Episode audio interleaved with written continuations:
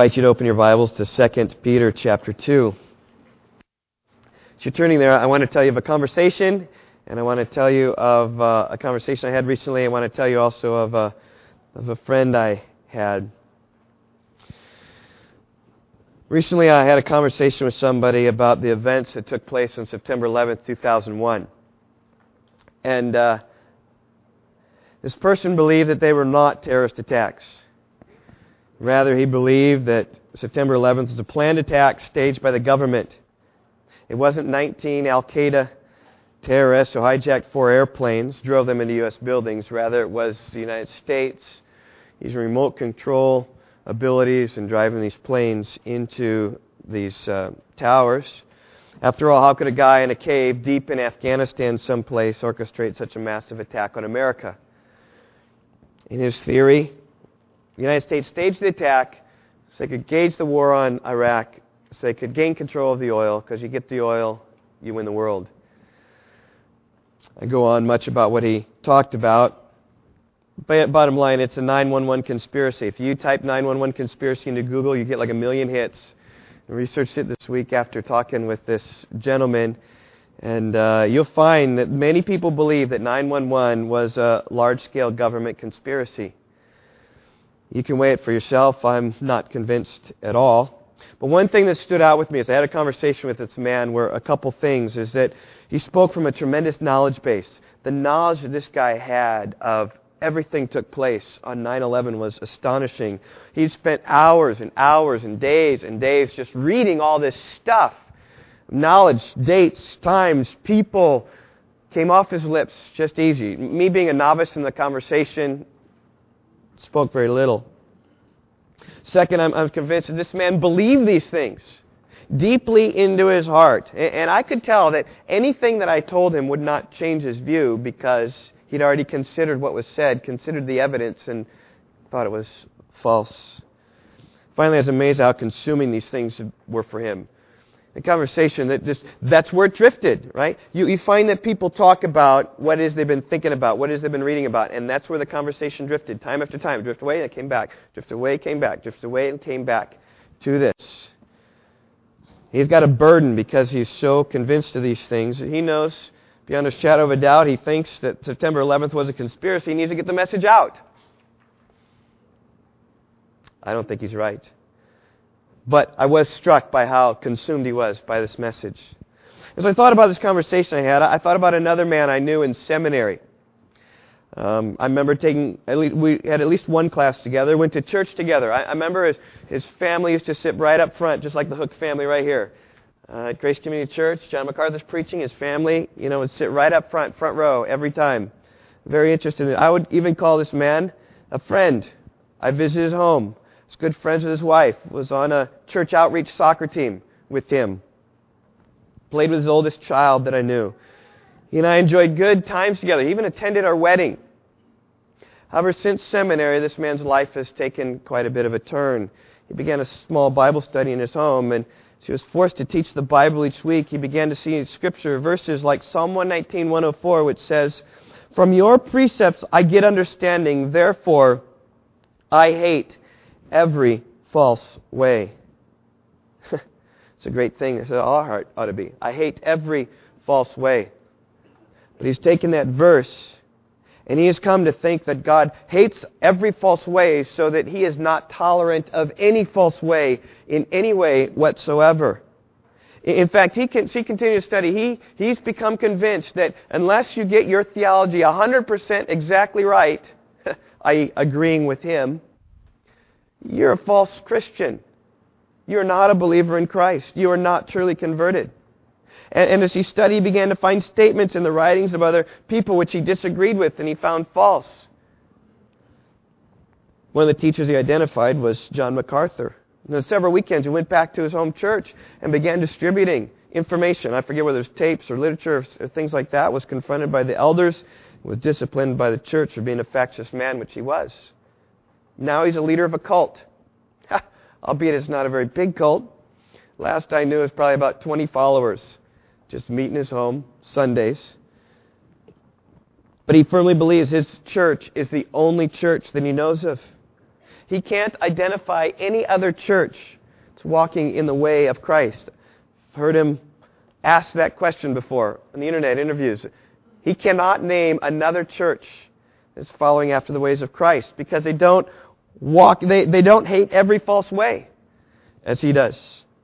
He can't identify even another person outside of his fellowship who's truly converted to Christ because he doesn't know their theology 100%. He can't identify anyone in history, except from the Bible, who's a genuine Christian. Because anybody he knows about what they believe and read, he always finds one error. As soon as he finds an error, he discards them as a false teacher. Oh, he holds out the possibility that there are some others in the world. Elijah in his loneliness was told that there's a remnant of 7,000, which he says, well, there's probably a remnant out there, but I just haven't met any, is what he says.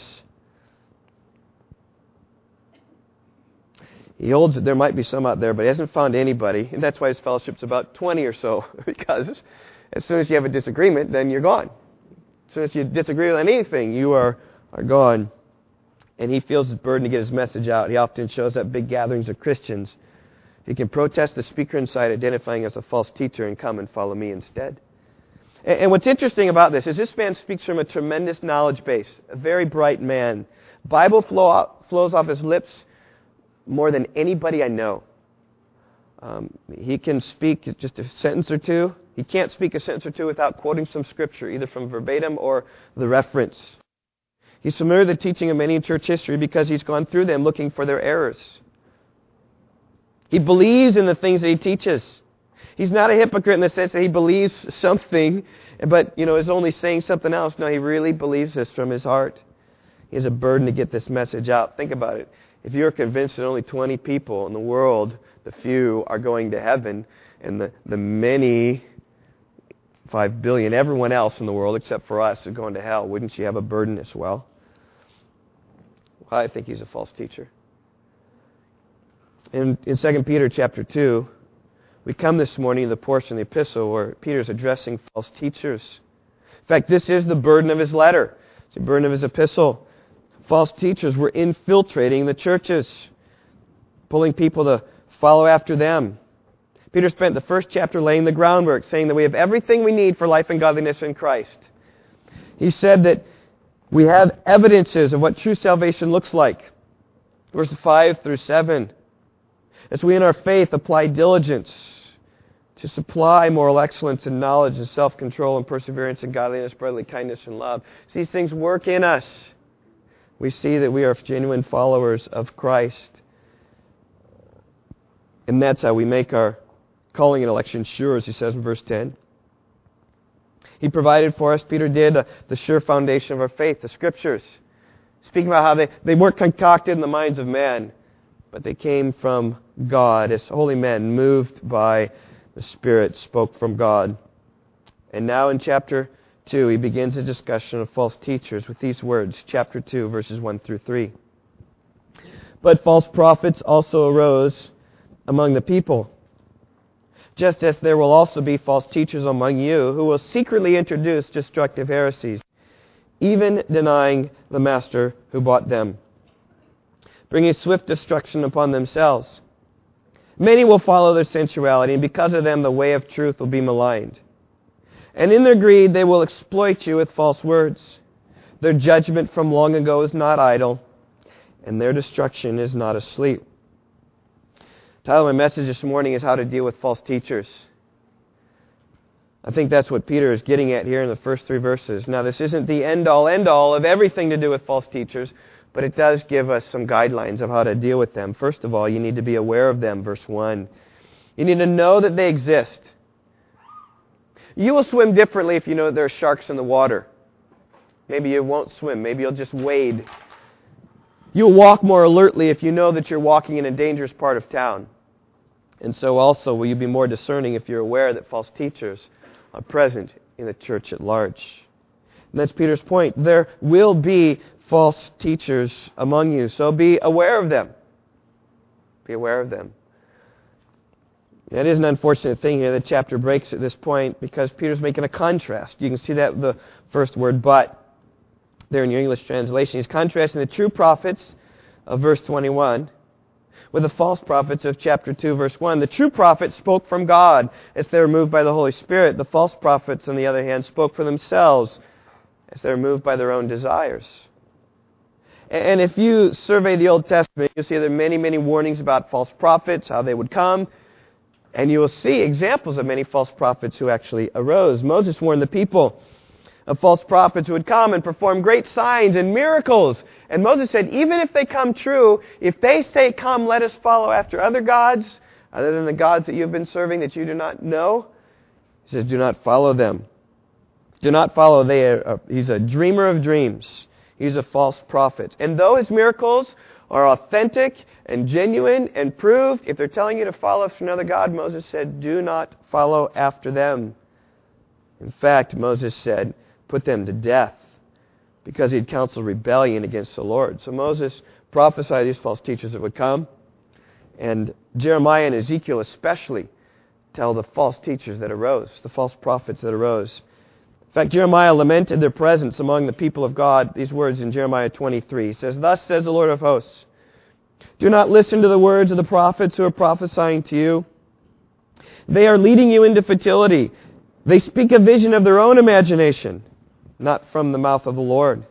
They keep saying to those who despise me, The Lord has said, You will have peace. As for everyone who walks in the stubbornness of his own heart, they say, Calamity will not come upon you. But who has stood in the counsel of the Lord that he should see and hear his word? Who has given heed to his word and listened?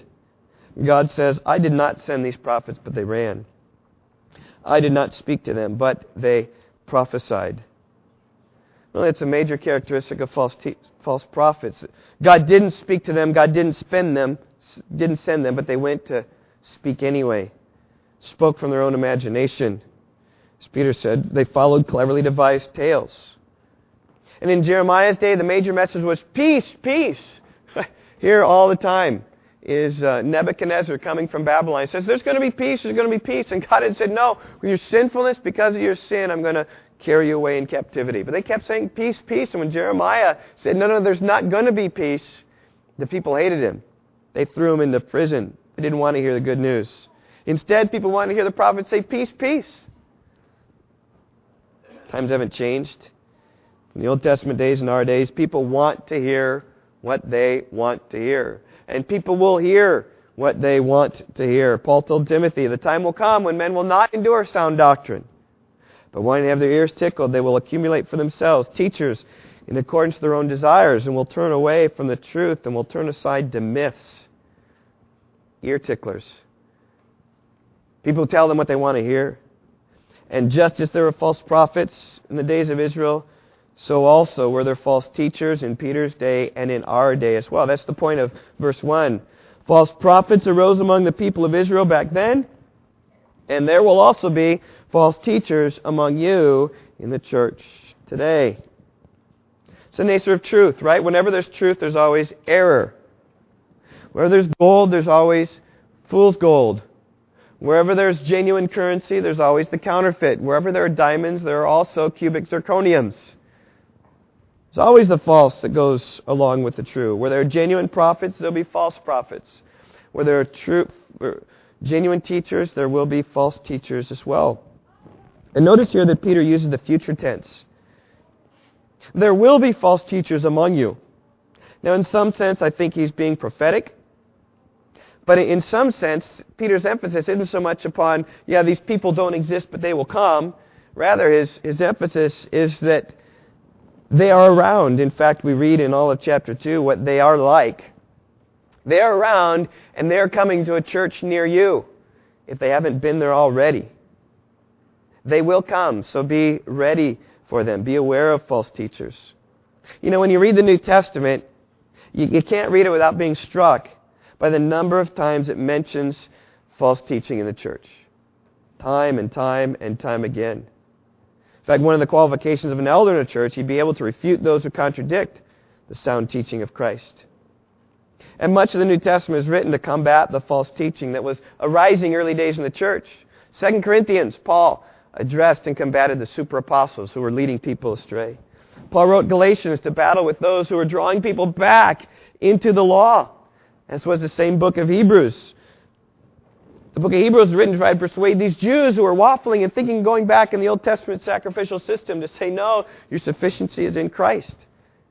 It, it, was, it was written, it was preached so as to pull people back to what's right, to combat the false heresies of the day. Paul wrote in Colossians to those who are being swayed by ritualism, asceticism, and legalism. All this what you do, all this rituals what you say, all these things you stay away from are going to make you righteous. He says, no, no, it's Christ and in Christ alone. Second Timothy was a warning to Timothy to remember the fundamentals of the gospel so that you're not carried away by the false teachers of the day. And Jude wrote his epistle with the express purpose, he says, I wrote this to contend earnestly for the faith against those who are drawing people away. In fact, Jude is much like 2 Peter chapter 2. Such is the importance of false teaching, an entire letter devoted to false teaching. And note that the false teachers aren't there out there somewhere. False teachers are in the church. Peter says this There will be false teachers, a little phrase, en humin, among you. That is in the church. It ought not to surprise us. Jesus himself said, Beware the false prophets who come to you in sheep's clothing, but inwardly they are ravenous wolves. Oh, sure, they look like an innocent sheep on the outside, but just peel back the sheepskin and you'll see the snarling, ravaging teeth of a wolf, seeking to capture other teeth, sheep, and prey on them. Paul picked this up, same terminology, when he warned the elders in Ephesus I know that after my departure, savage wolves will come in among you, not sparing the flock, and from among your own selves men will arise, speaking perverse things to draw away disciples after them. And Paul anticipates wolves coming up even from the eldership. So he anticipates them coming. See, when false teachers come into the church, they put on a disguise as a follower of Christ. The devil doesn't show up with red horns and a pitchfork and a pointy tail. We have that imagery built in our mind that that's not going to fly in the church. Rather, the, the devil comes disguised as an angel of light. And therefore, it's not surprising that his servants also disguise themselves as servants of righteousness, whose end will be according to their deeds. That's the idea here in chapter 2, verse 1. About they are in you, and they are secretly introducing destructive heresies. They're not coming in and announcing themselves as teachers of heresy rather coming in under, guise, under the guise of orthodoxy, using the Bible as proof text for their teachings. These are professing Christian teachers. And as they gain a platform, give some semblance of a following, their heresies soon begin to be manifested. If you know anything about the early church, you know the heretical teachings that were floated about the church early on. There was this, this error called Gnosticism, in which you go to God only through this secret knowledge and there was much that was true about Gnosticism. There were some themes there that were right, but ultimately it fell far short of Christianity. Because fundamentally it tried to synthesize Christianity and uh, the dualism of the Greek and Roman gods. And it messed with the person of Christ. Early on, there were views of heresy called Docetism, which denied that Jesus Christ came in the flesh. John wrote that about that, 1 John chapter 4. He wrote about people denying that Jesus Christ had come in the flesh because people say that Jesus was just a spiritual being who just appeared to be real. Later on, the church began to flesh out the meaning of the Trinity. There came a heresy called modalism, which there was one God, but he just manifests himself in three different ways. Sometimes he was God the Father, sometimes he was God the Son, sometimes he was God the Spirit. That's wrong. It's one God in three persons beginning of the fourth century, the main heresy of the day was Arianism, which rejected the full deity of Christ. Following that, after that was denounced, they said, no, God, Jesus is fully God. Then there were other errors. How, how can this God be God and man? How, how, how can this be? And Apollinarianism. Apollinarius came out. He said that Jesus was half man and, and half God. That he had a body of a man, but a mind and a spirit of God, kind of just put together rather than fully man and fully God. Less than 100 years later, Pelagianism came about because of the teaching of Pelagius, who rejected original sin, rejected the sovereign grace of God in our salvation. believed that people are good, have the free will and power within us to live a righteous and holy life. I mean, these are some of the heresies I think that Peter was, was anticipating. And fortunately for us, the early church convened several times, developed some formal creeds against some of these heresies. They help to define orthodoxy today. And so we don't deal with the same sorts of heresies they did in the early church. I think they were dealing with those because they're dealing mostly with the Old Testament. And that's the apostles' writings came to be, trying to flesh that out, what the Bible taught. But such creedal statements haven't solved all the problems in church history. Heresies continue in the church, which lead to damning of souls as people are carried away into falsehood. And you need to know that heresies exist even today. There are forms of Gnosticism and Arianism and Pelagianism that still exist today. They're alive and well. There are heresies that promise people health, wealth, and prosperity. There are liberal heresies which deny Christ and deny the Scriptures. There are heresies in the church that call us to hold too closely to the law, in effect, than denying the cross of Christ. There are heresies that regard too much of the works in our salvation. So you need to do this, right? It's faith, yes, but it's faith and works. You need to work to get your salvation, right? There are rituals that people say you need to go through in order to be saved. All sorts of heresies. But let's look at the heresy that Peter has for us here in 2 Peter. He says here in verse 1 False teachers will secretly introduce destructive heresies, even denying the master who bought them, bringing swift destruction upon themselves. As I've mentioned several times in our exposition of 2 Peter, we have no mention of the actual teaching of these false teachers in Peter's day, or maybe little mention of it. Rather, Peter's emphasis here is upon the way the false teachers are living. In weeks to come, we'll see how these false teachers were like unreasoning animals. Verse 12, they were doing wrong. Verse 13, they were reveling in their deceptions. They had eyes full of adultery. They enticed unstable souls. They had a heart trained in greed.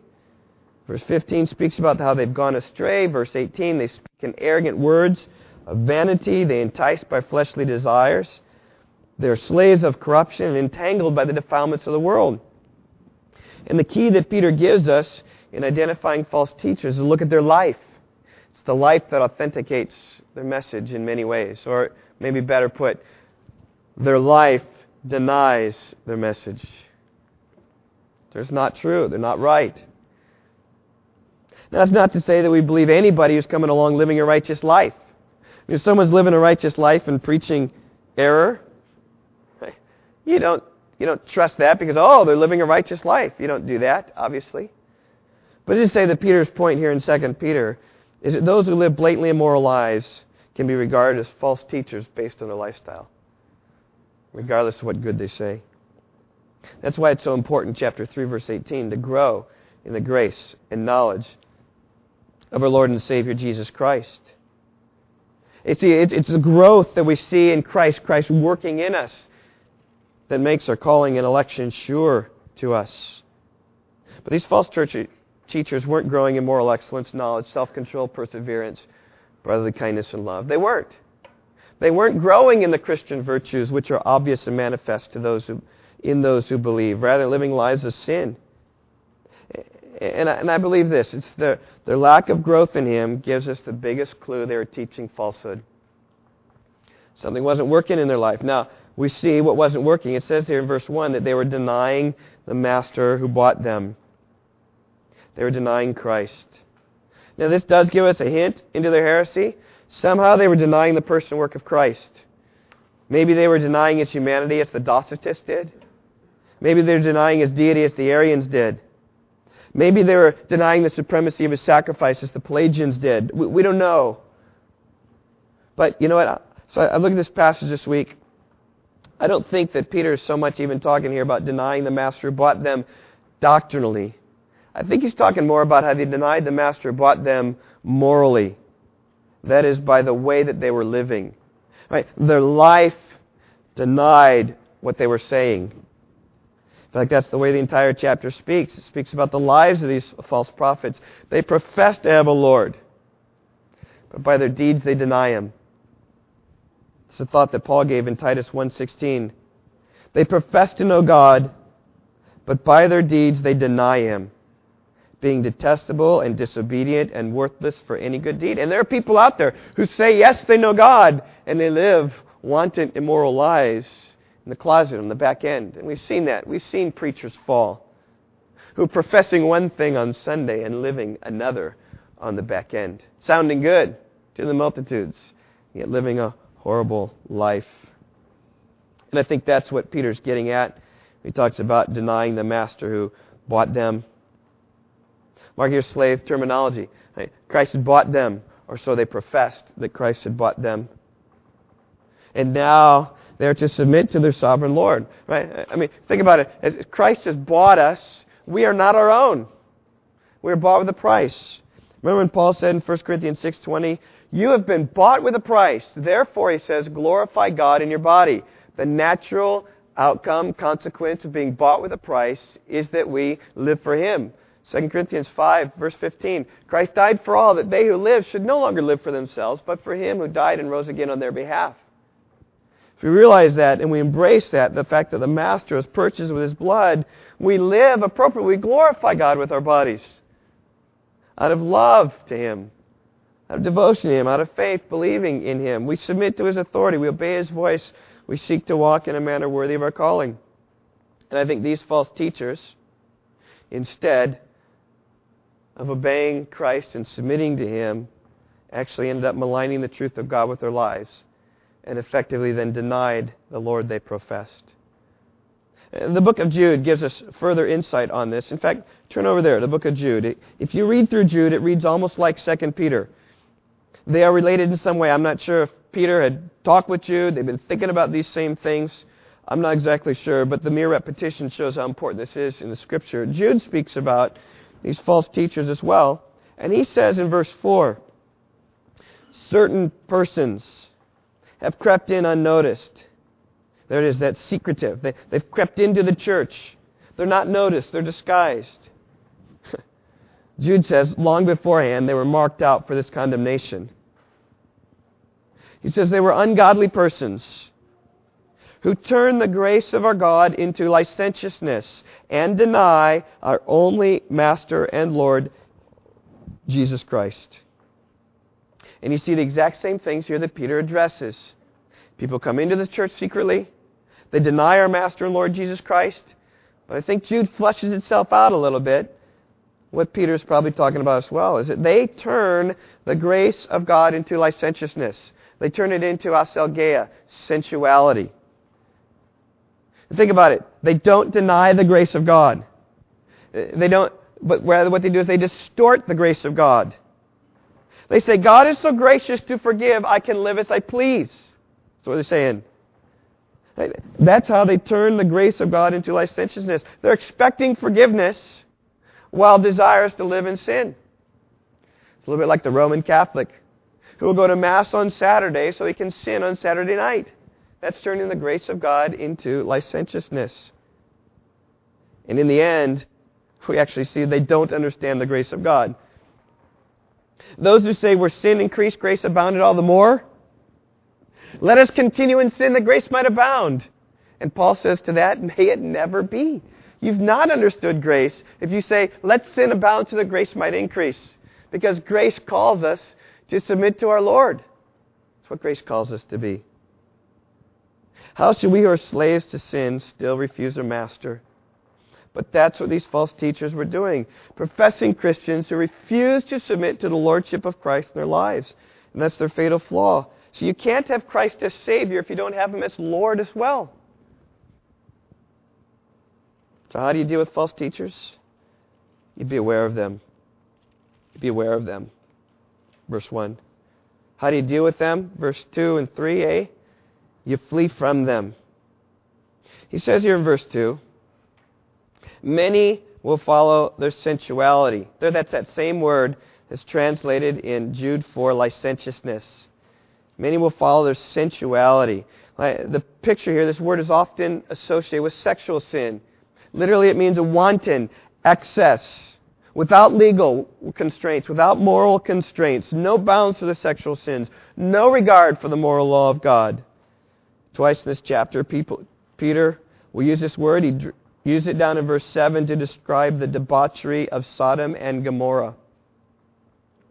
He used it in verse 18, talking about fleshly desires.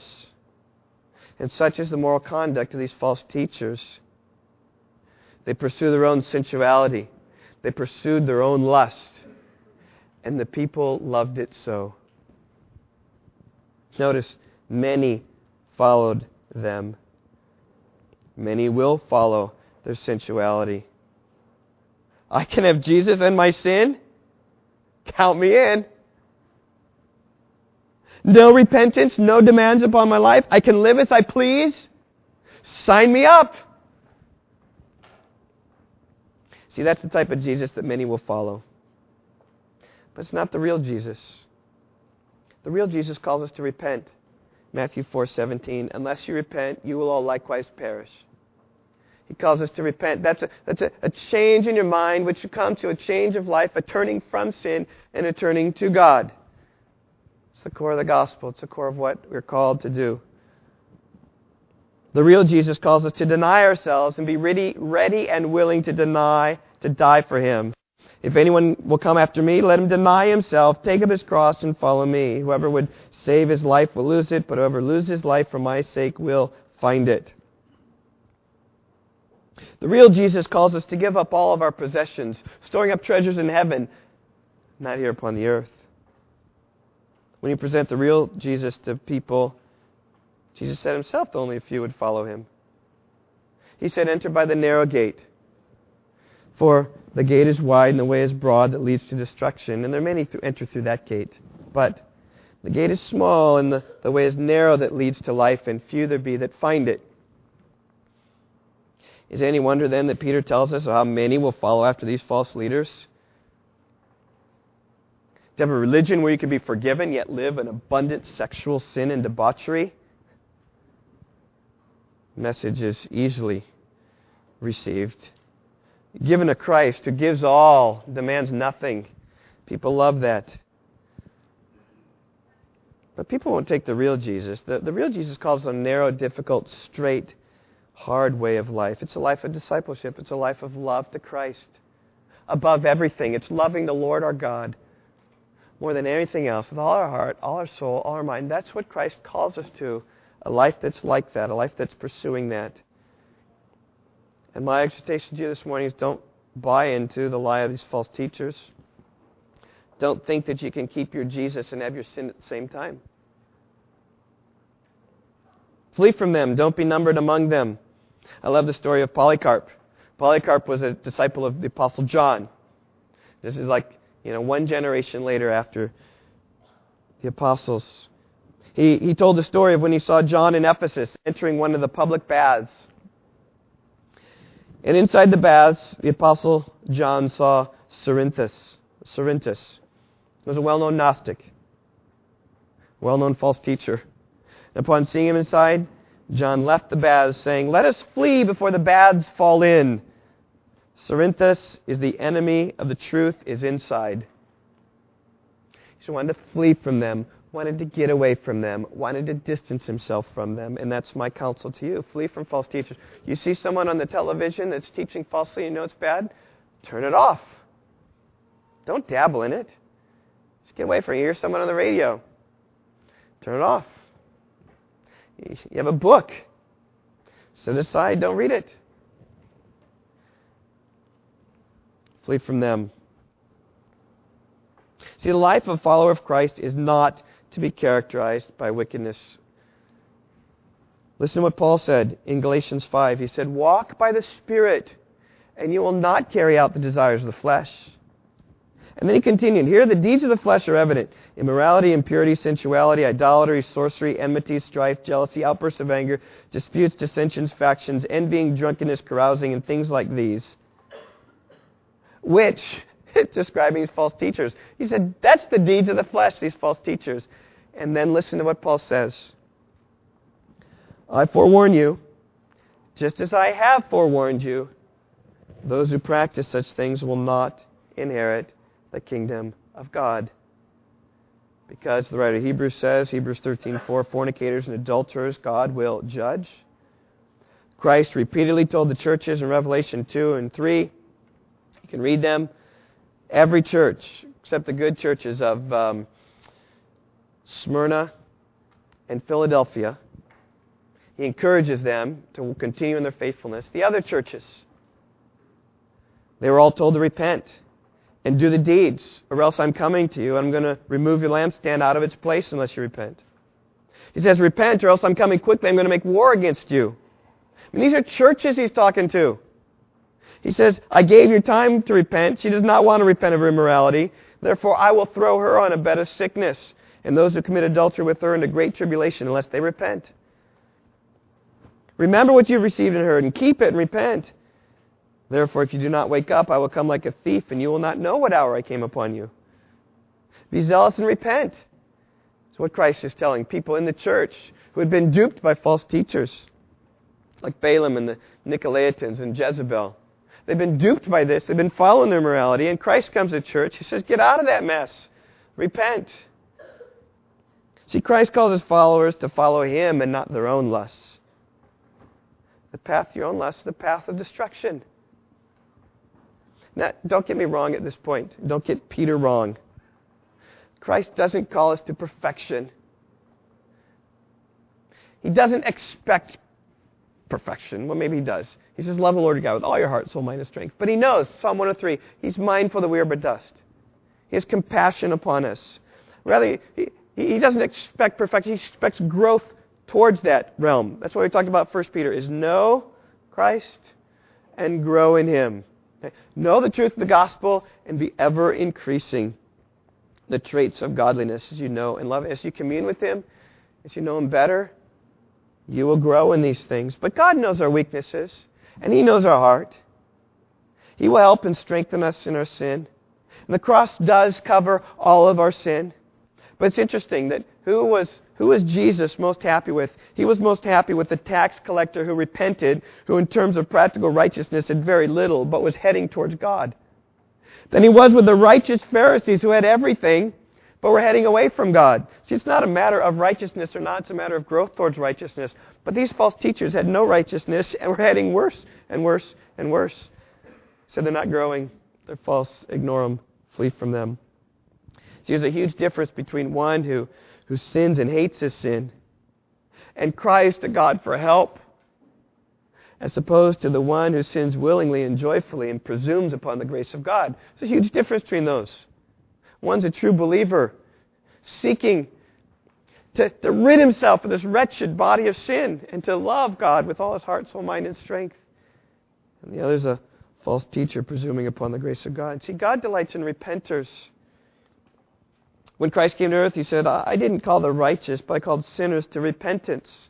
And I don't think the word repentance was in the language of the false teachers.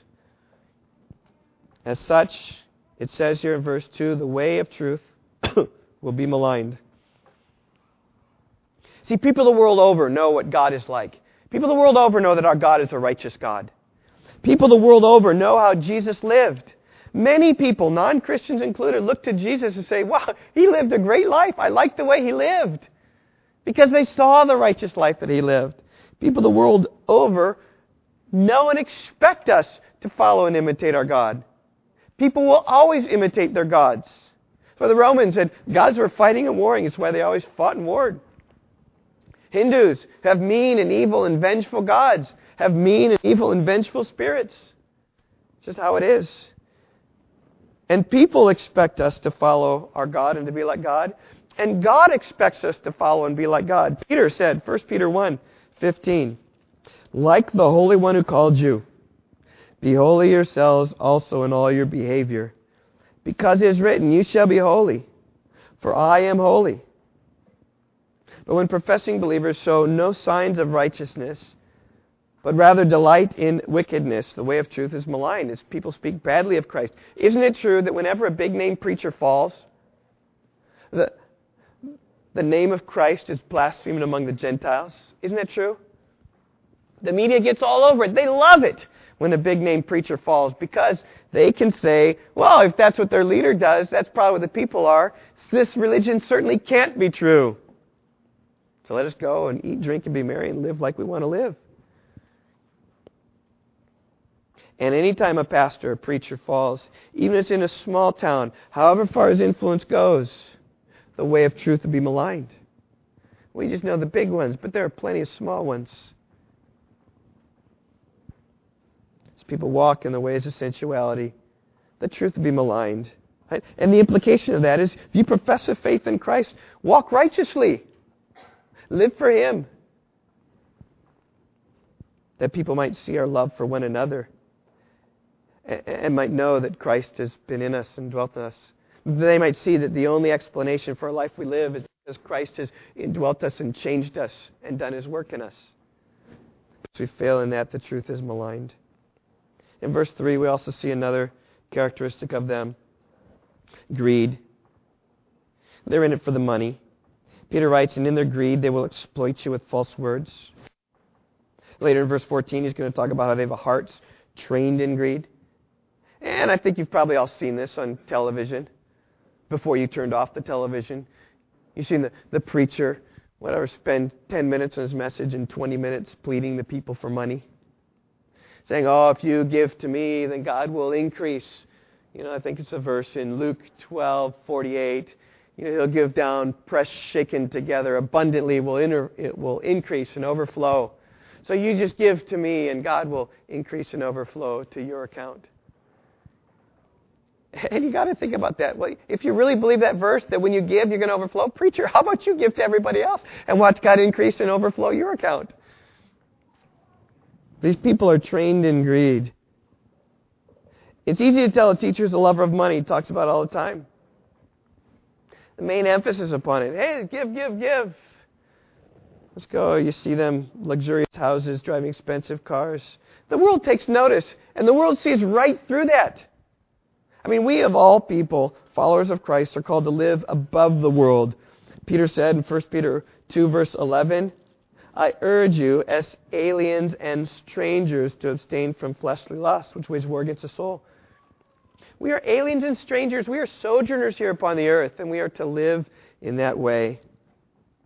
As false teachers contradict that and place their feet firmly here upon the earth, the way of truth is maligned, amassing for themselves treasures in the here and now.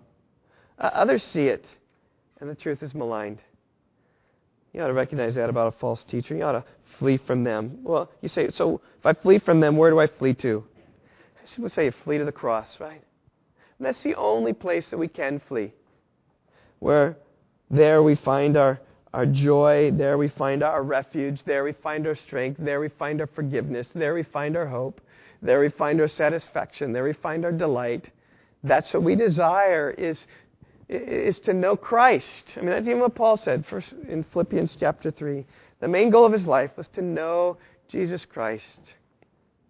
And that's what we desire. That's our hope. So you flee from the false teachers and you just flee to Christ. And one of the problems with false teachers is that Christ isn't the center of their theology. It's not. How do you deal with false teachers? Peter tells us to be aware of them, flee from them, and know their end. Verse 3, Peter writes, Their judgment from long ago is not idle, and their destruction is not asleep. These are words of assurance to his, his readers. It may look good for the false teachers today. They may amass riches. They may have big crowds following them. They may be conductors of big crystal buildings. But it's not always going to be that case with everybody. They are, are living with this black cloud of judgment just waiting to rain upon their party. It may look like they're having a party now, but there is a, this cloud that's coming. They're, they're a bit like prisoners on death row the date of their execution is coming. But right now they're enjoying the nice life. No work. And they have three hots and a cot, as they say in prison. All taken care of. All the books they want to read and rest in ease. But their judgment is coming. The judgment may look like it's idle.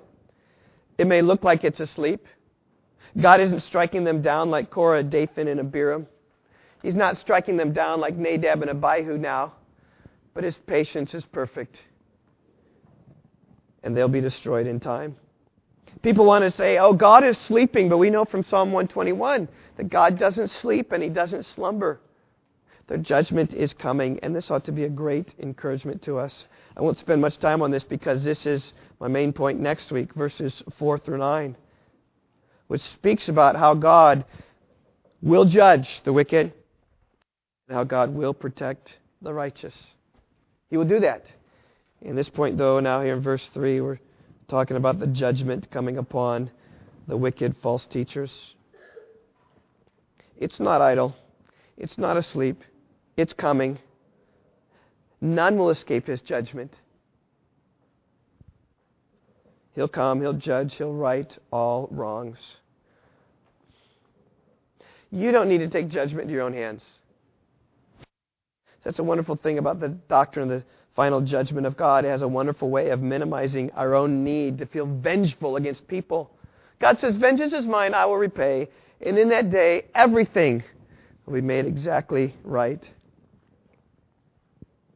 We have trusted and believed in Christ to be forgiven because God is just and the justifier, the one who has faith in Jesus. And the one who has rejected Christ will be destroyed to his just damnation, everything he deserves. And there's something interesting about how the coming judgment is it's joy to righteous people. In fact, that's what Psalm 96 even speaks about. We are to have the heavens be glad, and let the earth rejoice, the sea roar and all it contains, the field exult and all that's in it. Then all the trees of the forest will shout for joy before the Lord, for he's coming. He's coming to judge the earth. We rejoice the coming judgment of God because we know that we will be vindicated in Christ. And the evildoers who malign the way of God will be destroyed in the retribution. Same thing in Psalm 98. Let the sea roar and all it contains, the world and all who dwell in it. Let the rivers clap their hands and the mountains sing together for the joy before the Lord, for he's coming. He's coming to judge the earth. And those who know and love Christ can rejoice at that day because it's all going to be made right. There's the comfort there of knowing their end. So, how do you deal with false prophets? First of all, you be aware of them, know they exist. Second, you flee from them, run away from them, run to the cross. Finally, trust that God's going to deal with them justly in their end. And they get there because they're not trusting in Christ. But things will be different for us in the judgment day who believe and trust in Christ. We, we will be, be, be freed. We will be rescued. We will be delivered, not because of our own righteousness, not because of the righteousness that God has infused into us, but solely by, the grace of, of God in Christ, which we have come to know. It's been evidenced by the fruit in our life, the fruit of the Spirit. Let's pray.